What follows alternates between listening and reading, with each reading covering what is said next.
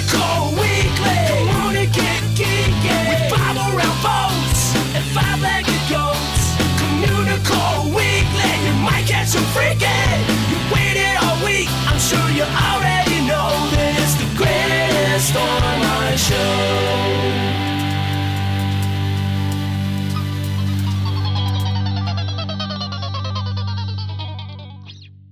Hello and welcome to Communicore Weekly, the greatest online show. I'm George. And I'm Jeff. And guess what? We have our winner for the contest where, you know, for the free books that Bob Me? Gurr's designed just for fun and Rolly Crump's. It's kind of a cute story. Was it me? It it was not you, unfortunately. Oh. You also already own both books, sometimes multiple copies of them. So Oh, yeah, yeah. sorry. And the winner is going to be announced at the end of the show. So hang on to your hats. It's time for Disney History.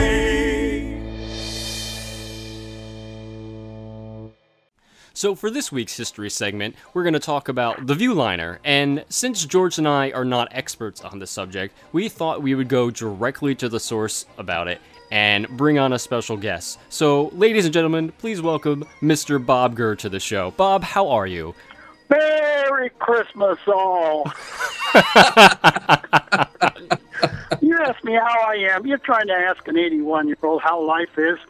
Well, when you're in a rocking chair in California and it's not as cold as where you are, and I got a martini in front of the fireplace, it couldn't be better. You're doing better than we are.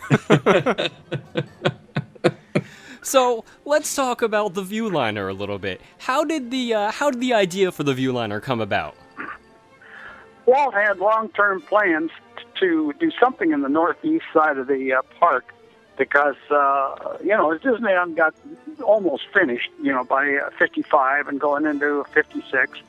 Uh, it was obvious that um, the whole northeast corner, which had a circus in it, and it had temporary little uh, small Autopia ride, had the uh, Phantom Boat ride, which wasn't any good, so they had a lake and um, and, and just an Autopia with uh, prayers to make the, the weeds grow higher, so it looked like something was there.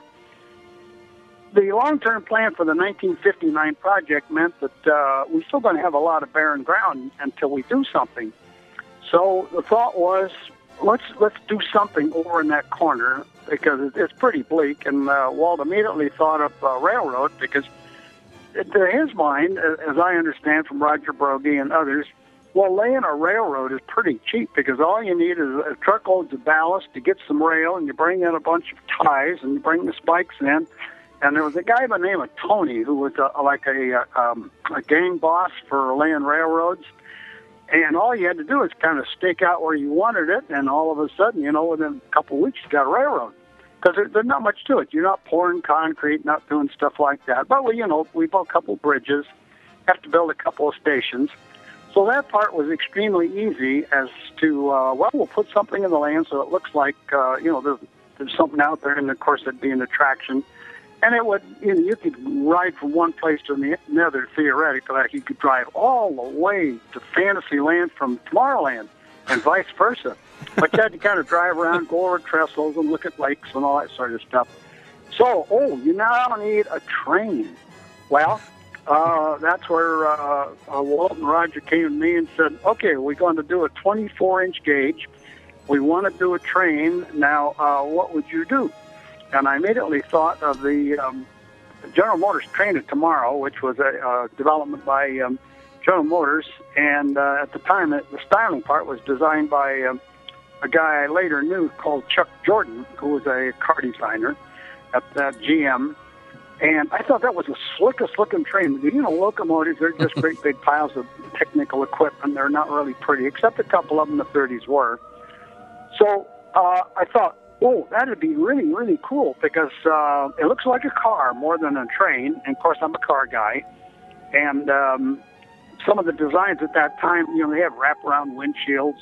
Uh, you know, really futuristic, futuristic looking at the time, but pretty corny uh, now. You know, looking back at it. so very quickly, I made up a sketch of uh, styling wise what this thing could look like, and then gave some thought to uh, how would we build a body. And of course, uh, I was kind of a, one of my favorite train layouts was called the Talgo, which was a train in Spain that um, each car kind of uh, rested on the, you know part of the other, and they would rest on a common truck between the two uh, cars. Uh, it was kind of a simplified uh, arrangement for a railroad car, but you could do that where you were going to have a train that's always coupled together rather than cars that have to have couplers, so you have to have a truck on either end. So that meant there's a heck of a lot less parts if you uh, arrange a train in that kind of a manner. The next step was uh, okay, how do I make the front end of this train uh, uh, look good, like the GM Aerotrain? And I thought, you know, the General Motors uh, A body that came out in 1955 for the Chevy, Pontiac, and small Olds and small Buick has a wraparound windshield, looks just about like the GM Aerotrain. Duh, Chuck Jordan is a car designer in General Motors. So, oh, this is so logical. So I figured out. Um, of the GM A bodies, um, the uh, Olds- Oldsmobile would be the best because it had a symmetrical instrument panel. Uh, in other words, the uh, die castings for the instrument on the left side of the car and the die castings for the uh, uh, the part over the glove box on the right side was separated by a um, uh, a radial grill that was about a 14 and an eighth inch uh, wide piece. And I thought, oh, you know, I could slice that Oldsmobile down the middle, take out that uh, inches, and then swap the two die-cast panels because it would still fit the instrument panel exactly the same way. Because the reason for that, trains are always a right-hand drive; they're never a left-hand drive. Um, you know, it, it's some kind of a tradition. So, okay, that would solve the overall styling of the interior and how we could do the windshield. And uh, the next step was, um, okay, now I got to figure out a chassis. Now I got to figure out a powertrain. And then, of course, from the windshield going forward, uh, there's just going to be some sheet metal, and we'll get some guy to uh, bang out the sheet metal according to the surface development drawing that I would make. So now back to the chassis. Um, I sort of figured that you kind of have to have all-wheel drive when you got a fairly lightweight uh, locomotive. So I figured out, well, okay, we're going to have uh, eight-wheel drive. Well, that means you got the front truck, the rear truck, and then each truck has the front axle and the back axle. And then I figured out that, hey, we could take um, an axle from a Mercury, uh, from a uh, 48 uh, Mercury, and chop the um, uh, the tread down so that it's uh, very narrow, and we still got the brakes, we got the uh, the gears, we got the pinion mount, and we got U joints. And so that way we got a powered truck in the front, powered truck in the back, and then I would use a Jeep, um, uh, a CJ uh, Jeep uh, transfer case. It's called a drop case, and that way I could have a U joint going to the front truck, U joint going to the rear truck, and then I could put a belt drive on the um, outside of the. Uh, visualize the truck. It's got one axle powered and one axle is a dead axle, but I can connect belts on the outside and I'll put this little stylistic cover on the thing. Now we got all-wheel drive. Um, So you was a Jeep basically you, you Frankenstein all these cars together essentially. Oh yeah. Well, yeah. Well, you, well, you could call it a Frankenstein, but you got to stop and think. Any kind of a vehicle system that you figure out is a combination of well-known parts that you can already buy, and you don't want to. And you certainly don't want to invent basic stuff. You want to scrounge up logical components that you could marry together with store-bought parts uh, and, and put it all together and try not to be a boy inventor on this thing. but anyway, I could have a little short drive shaft, and that way I could hook it up to the back of a Power Glide transmission uh, from Chevy, and then use the little uh, Chevy small block uh, V8, which I kind of like because it was kind of a cool engine. And um, yeah, so I, you know, I, well, I went up to the local Chevy dealer in Burbank, Community Chevrolet, and I would befriend the guys at the parts counter enough that uh, they know that I'm not just going to go parts for a, buy parts for a Chevy. I'm going to buy parts for a locomotive at uh, Disney. And the minute you say Disney, they say, "Oh, what do you need?" And I said, "Well, well can you let me go in the parts room? I, I'll wander around. I'll, I'll tell you what I want to buy, and then, oh, by the way, I want to buy a uh, a um, uh, a small block crate engine and and a power glide to go with it, and then some other accessories I'll figure out." And uh, you know, so we just give them a purchase order, and boom, I got an engine delivered to the Disney uh, machine shop. So now I got to design a frame that puts all this stuff together.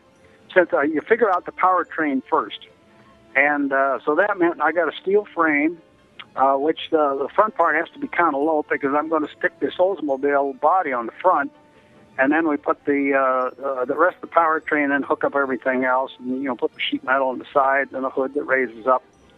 So I go to the junkyard, and lo and behold, there's a uh, a 54 Olds that uh, that got wrecked, and uh, you know it was a fatal accident, but it didn't damage the instrument panel, and I don't need the bent steering wheel, and um, certainly don't need the front of the car. So uh, I asked the guy, I just well, let me let me know if you get another one because I, I need two of them. You know, and about two weeks later, they said, oh, we got another one, got another 54. So, um, uh, not a 54, a 50, 56. Um, so that way, now we have the bodies.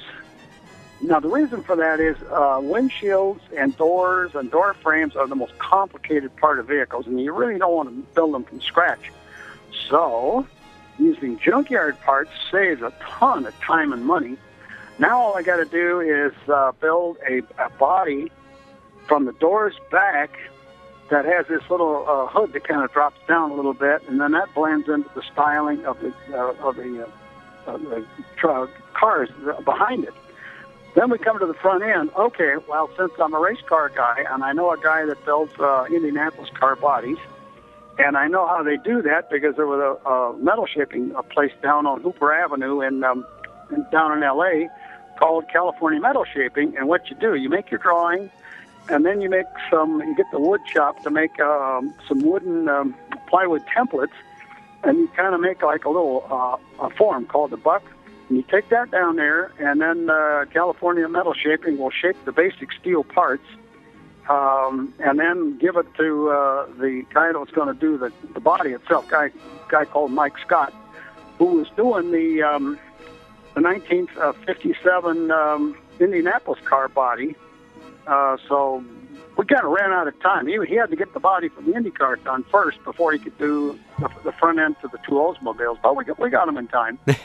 meantime, in, meantime, in the machine shop in Burbank, we're building a chassis and we're hooking up the uh, the, the small block Chevy and the Power Glide and the Jeep uh, drop case and the Mercury axles. You know, you know, we had a machine shop. Those guys could build anything. All you do is draw as much as you could, and then you arm wave the rest of it on the shop floor. And the whole darn thing came together, and then we put it on trucks, sent it to Disneyland, and then they uh, painted it down there at night. So Wow. that's all it takes to build a railroad. You mean that's all it takes? I can build one myself now? Yeah. Remember, none of the guys in the studio had ever built a railroad, modern railroad. Um, but they had built uh, the first omnibus right there in the uh, in the in the shop. And you know, once you've seen a piece of sheet metal and a piece of bent tubing, and you weld it all together and uh, pop rivet it, and then you paint it. Well, you, you know, one job. They're all jobs are all the same. And uh, you know, it's just craftsmanship work. But of course, I have to give them the drawings and uh, you know, and so yeah, I think from the time that drawing, the first drawing, up until the time we delivered the locomotives for getting painted, was only a matter of a few months. I mean, that job just went at a blinding speed. That, You know, a, a, thing, a job, yeah, a job like that today, uh, completing the entire uh, two trains, would be about the time that it would take um, get a, a, a requisition for something approved at Disney today. yeah, true story. That really feeds into, you know, you guys were given an assignment and you just went and you did it. You no ifs, ands, uh-huh. or buts. There was no mm-hmm. red tape you had to cut through. You just got it done. I, I have to say, I'm I'm much more impressed with you giving the history of something like this as opposed to George and I talking about it. It's a lot more interesting when we hear it directly from you as opposed to us just reading about it. He's a nerd, he's a geek, but we all like to hear him speak. So listen up to the words from his speech. It's George's book of the week. Disneyland, the first quarter century, clocks in at 122 pages. It was released in 1979 to commemorate, commemorate the first 25 years of Disneyland. Most of the books published about Disneyland before this were souvenir guidebooks, those smaller paperback ones that celebrated your day at Disneyland, basically. And there were a few larger hardback books that talked about the history and development of the park and sort of what the Disneyland experience was, but they were still more like souvenir guides. Disneyland the First Quarter Century was one of the first books to celebrate Disneyland and presents the larger historical effect the park had. It starts with the history of the park, with looking at Walt's vision and how Disneyland came to be. By today's standards, it's a typical history of Disneyland, but at the time, it was one of the few books that documented the park. It's also a first official history of the park. There are some concept paintings and a lot of construction photos. Uh, some of these we've all seen, but at the time, were pretty revolutionary. They were new to people at the time, right? Of course, because you know that was 1979 before the intranet. Um, the the second section is the meatiest part of the book. There are tons of photos in black and white and color that take us through the development of the park. Uh, throughout the pages are anecdotes about famous visitors and the rides as they were introduced throughout the years. There are some fantastic aerial shots, uh, not shots the of little Little Mermaid. no no shots from way up high. Oh, they flew in a helicopter or something like that. Uh, and and but I uh, thought I thought she can't breathe out of out of the ocean. I thought she had to be in the water. she did. They had a big bubble over her head. Oh, okay, okay. Awesome. It was awesome. And uh, Flounder was there too, uh, On a plate? on a plate. You know it. So, uh, but anyways, talking about the aerial shots and lots of construction photos throughout the years. Uh, it takes us through the park year by year, looking at the major additions, like the Viewliner. Hey, uh, there are some amazing shots of the park as changes were made. Uh, attractions that are long gone, attractions that have changed, or sadly may have lived for only a little while. Ugh. And it's interesting to note the number of celebrities and politicians are featured.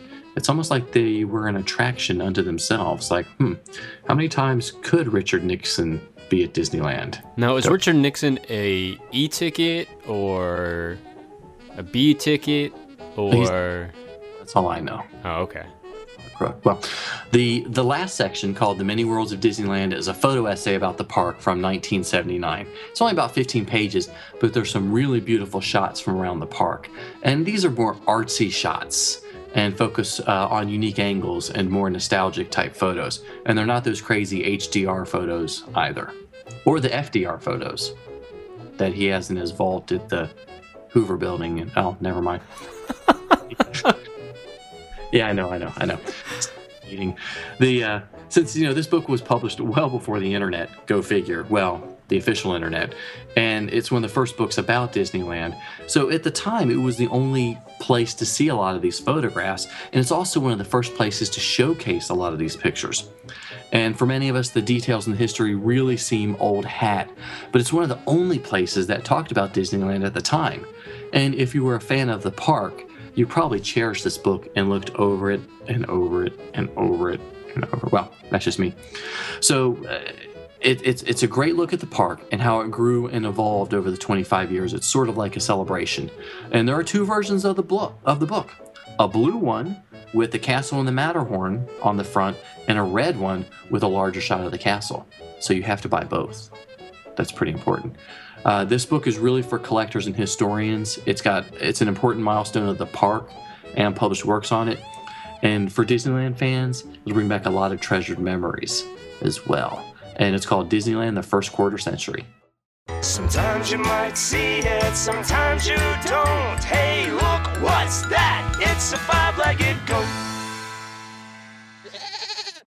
So in the original version of Test Track, when you're driving through the tunnel and the truck almost hits you, there's a guy driving the truck, and that guy was FDR. Just like George mentioned FDR before. However, nowadays the truck on the, on Test Track 2.0, the truck is all blacked out so you can't see who's uh who's driving it. However, we had a little friend who got stuck on that part and they were able to see inside the truck and see who was driving it. It is now one of the original crash test dummies that were in the original test track attraction. So that's a mm-hmm. nice little mm-hmm. homage to mm-hmm. the little one. Mm-hmm. What- Once there was this goat who. oh wow! What is going on over there? I thought we were talking about the crash test dummies. Oh, oh, I get it now. I, oh, I sorry. get it. What, what did I tell you about singing on the show too? Uh, no, I'm sorry. Bye. I'll, I'll leave now. Okay, bye. Well, the contest we've been running for the the last two weeks is now over. Uh, but thank you everyone who has entered and uh, helped to donate to the Hurricane Sandy Relief Fund that we had set up. Um, again, the prizes were fantastic. We have a hardcover copy of Bob Gurr's design just for fun, and also a hardcover copy of Rolly Crump's It's Kind of a Cute Story. Both fantastic books, but uh, we did pick a winner, and to announce the winner, we have Bob Gurr. Bob, who won this contest? The envelope, please, which is in California, not in North Carolina. I have to find it here in the records here someplace. See, this is all very secret stuff. There's the Price Waterhouse, but there's uh, Guarini House here that I have to look through to find it. I'm, I'm tearing, I'm looking, I'm tearing. Okay, the envelope. I whip, oh, my gosh, I got the envelope open. The winner is Ta-da, ta-da! Tony Capo is the winner. Hooray! Awesome. I was on pins and needles. Wow. So, Oh. congratulations, Tony. Thank you, everyone, for playing, and thank you, Tony, for entering. And uh, we'll be in touch and sending you your books. well, thanks so much for paying attention to us. Yeah, leave us a comment or rate us on iTunes. And you can always email us at communicoreweekly at gmail.com. Like us on Facebook at facebook.com slash communicoreweekly. And decide to follow us on Twitter at your own risk. I'm at Imaginerding, and he's at Jeff Heimbuck. And I'm George. And I'm Jeff. Thanks so much for watching. We'll see you next time on Communicore Weekly, the greatest online show.